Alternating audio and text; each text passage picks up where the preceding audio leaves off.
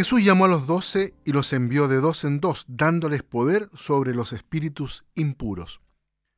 Así comienza, queridos amigos, el Evangelio de este domingo, el quinto del tiempo ordinario.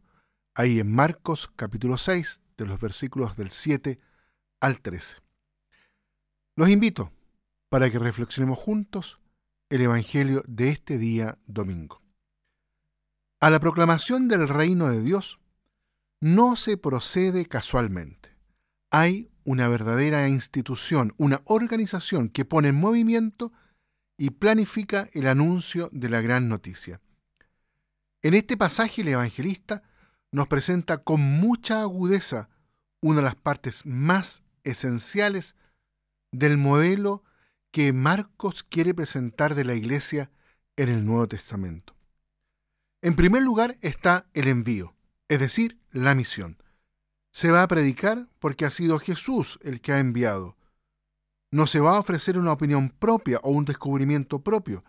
El evangelista es coherente consigo mismo. El envío implica el anuncio de una gran noticia, la cual posee ciertamente un contenido objetivo, es decir, un contenido intelectual, pero consiste principalmente en una práctica y les había dado autoridad sobre los espíritus impuros. La gran noticia no era solamente una interpretación del mundo o de la historia, era sobre todo una indicación de transformación de este mundo y de esta historia, que desde el primer momento estaban sometidos a la acción benéfica del Evangelio, que por lo tanto puede concebirse como una dinámica desalienante hablar de espíritus impuros es fundamentalmente lo mismo que hablar de alienaciones. Se trata, por lo tanto, de todo aquello que amenaza al hombre desde fuera y no le permite realizarse como ser humano. En segundo lugar, observamos que los discípulos son enviados de dos en dos. Se trata de la comunidad, se trata de una acción fraterna, se trata de la comunión.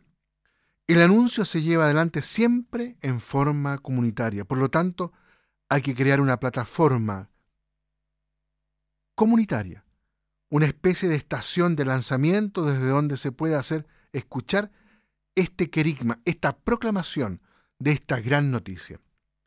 Es sorprendente la insistencia en condenar de la forma más absoluta el triunfalismo de la misión, los discípulos tenían que llevar consigo solamente lo estrictamente necesario. La misión se prepara, sí, pero no más de la cuenta. El acento no se pone principalmente sobre la pobreza de los misioneros, cuanto más sobre la pobreza de la misión. La misión es solamente esto, un envío, un ser enviados por aquel que es el único responsable de su éxito.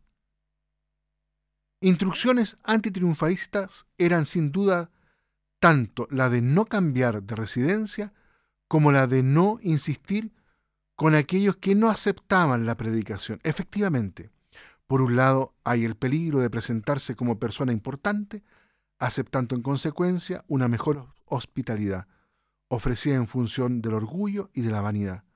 Por otra parte, hay el peligro también de no respetar la libertad humana incluso cuando quiere oponerse al designio benéfico de Dios.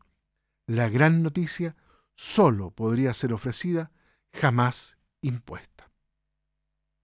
Muy bien, queridos hermanos, dejamos hasta aquí las reflexiones en este domingo, el décimo quinto del tiempo ordinario, y los invito entonces para que cada uno en este domingo pueda renovarse en ese acto de envío que ha recibido del mismo Jesús.